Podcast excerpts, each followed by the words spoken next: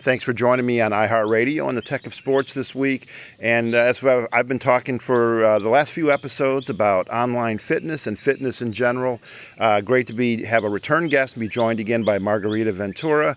I've known her for almost 10 years.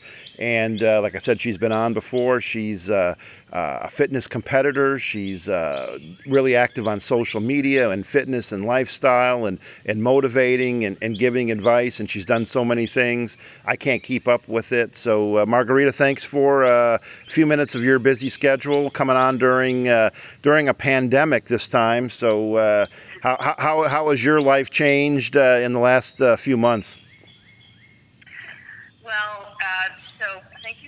having me on the show. I'm glad to be back.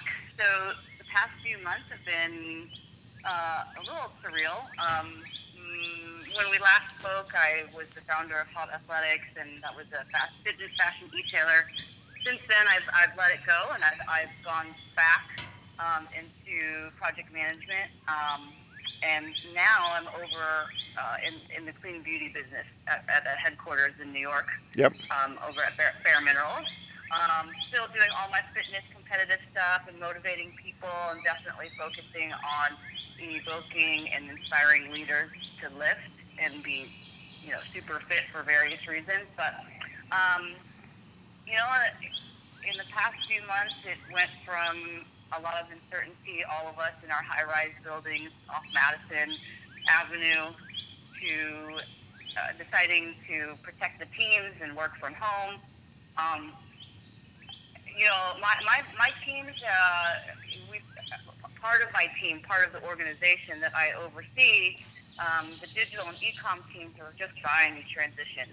Um, I think for other teams, uh, it might have been a little bit of a struggle because uh, obviously they weren't on all the digital platforms, but we kind of, uh, like a tribe, just like all of us, uh, took on more roles and responsibilities and really tried to get us all to streamline uh, and work remotely. So far, we've been great, um, and I'm really proud to work for a company. Um, the umbrella company is Shiseido, and they've been really, really kind. I, I think you know, whenever this kind of stuff happens, everyone is first, you know, goes through different phases, right? They go yeah. through like shock and fear and then like a little bit of mistrust, and then okay, this is what we're going to do. Okay, I'm, I'm going to accept it. And then there's obviously our fulfillment stuff. And I think a lot of businesses went through that, obviously, um, and that's always worrisome. And across New York, a lot of companies let go of I don't know, up to 30% of their employees within the first three weeks were in quarantine. So that can always be nerve wracking, and it was always a worry for my teams you know, I was, I, I was like, oh man, like, I hope I don't have to be, a, you know, a messenger of bad news. But our president in Japan sent some one of the most heartwarming letters I've ever read in, in a corporate setting where uh, anyone from the, you know, end to end, meaning in the business, meaning the people who are in fulfillment and also like in the brick and mortar stores, anyone that's associated with us as a contractor or hourly, all of their pay in full was taken care of. That's, um, that's great. Even when even when the business was paused, and then obviously all of us in the headquarters were safe. So we have had not had to have any layoffs, which to me as a company is quite a sacrifice, and I was very impressed by that and inspired to always put people first. Yeah, that's so, great news as we're uh, we're t- really yeah as we're talking with Margarita Ventura, uh, businesswoman, uh, fitness model, dancer, actress. Uh, you've seen her on the Generation Iron Network, uh, and she's been on the Tech of Sports before. And uh, Margarita, you've uh, you've kind of been on an interesting journey following you, um, but uh, I think the underlying theme with you f- through all these years, and, and, it's something that you've practiced and, and, preached, is is don't be afraid to try something new, uh, and you always are looking for the next thing, and you're always willing to to step out of your comfort zone. And uh, is that kind of uh, is that kind of how you not only approach you know the, the fitness world and, and your and your body, but also just your life in general? Yeah, I think um, it, it's funny. I was listening to uh, a live stream for one of my um, mentors and teachers, and he was speaking about how um, uh, a lot of times with anything, fear comes up, right? Like I'm going to travel. There's, I think, a slight fear of like I hope my plane doesn't crash. You know, things like that too. I want to try this new endeavor, but what if, what if, what if, what if? And I think the the key to getting past fear is to stop focusing on your lack. Uh, I think that's what what gets in the way of people um, from even just trying and getting past that fear. And I think when fear overcomes you and you're just focusing so much on lack, then you start overthinking. Then you start calculating. Then you start manipulating. And then, and then the purity of like the choice itself is gone. So you're very separate and, and detached from it. So fear is also a good thing, right? Like so when I am being thrown into a meeting and I didn't know I was going to lead it, but I have been prepared since X, X day, right? So there's no reason why anyone would put me in a position where I would fail.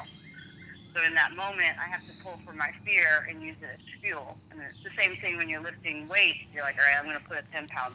This is going to be really intense. I don't know if I can do this. I just don't know if I can do this. And then once you do it and it's over, you realize that all of that fear and that commotion was um, sometimes a waste of time. But it can always be used as fuel. I actually use fear as fuel all the time.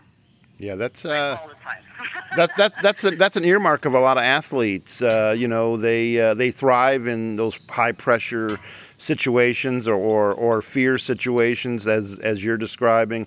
And uh, we're talking with Margarita Ventura. Her website margaritaventurafit.com.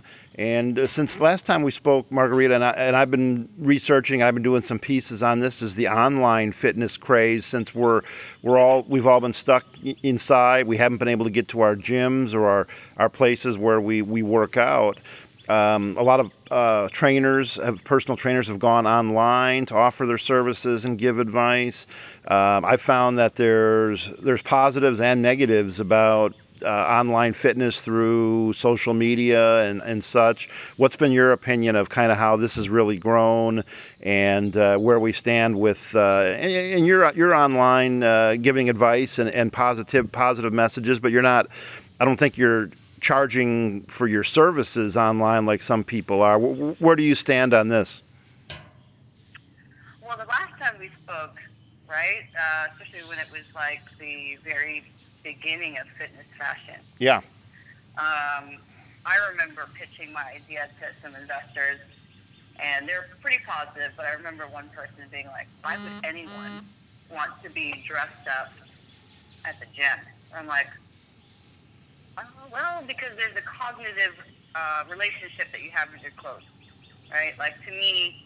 Who, is, who said it first? The, editor, the original editor in chief of Vogue, Diana Vreeland and there's a really great documentary about her called the, the I Must Travel. I think. Sorry, I might I might have said her document uh, documentary name wrongly, but it it she basically said uh, that you can see a revolution in clothes.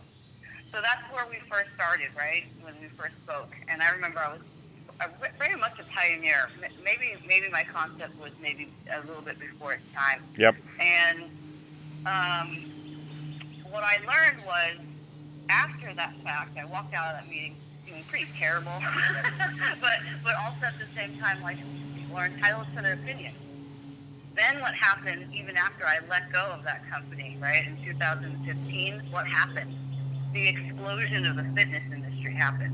Everything up Fifth Avenue in New York that used to be brand uh, like luxury labels got replaced with Lululemon, Nike, you know, like uh, you know, like like all these like huge mega stores got started to get replaced with more fitness and athleisure, and even like brands like Gap started to put the fitness stuff in the front. So obviously that was the rumbling of the trend of fitness. Now, I, I, I can't speak for all of the world, but I can I can I, I can I can tell that the trend has not just become a city and a community, but also all across America and all across the world now.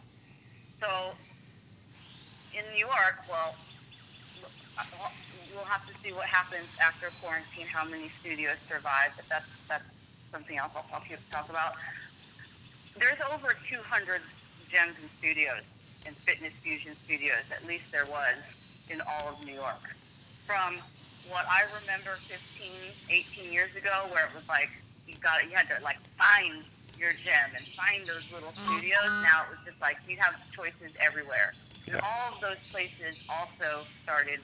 A, a lot of them started online, and then the apps came out, and then they started pulling from influencers, and then you know those influencers started creating their own apps, and it's just like an explosion of information out there. So, in one respect, I think the pros are that more and more people are uh, paying attention to their fitness and health and investing in themselves, even if they can't get to the gym. Because I realize that a lot of people don't have that luxury where they can just run out and have 250 things to choose from. They might have one, and it might be two hours away. So I think that kind of connectivity, that global connectivity where people can follow and train with someone who's across nation or the world is very special.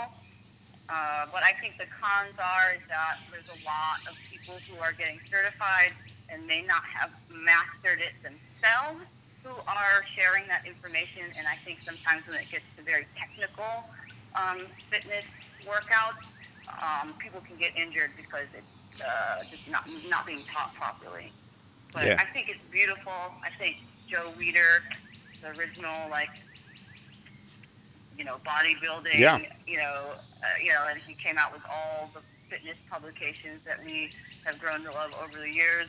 He would be so proud to hear that during quarantine, people have sold out with dumbbells, sold out with bands. Like it's just like all the fitness stuff is so sold out. People are, are freaking out trying to find even just one dumbbell.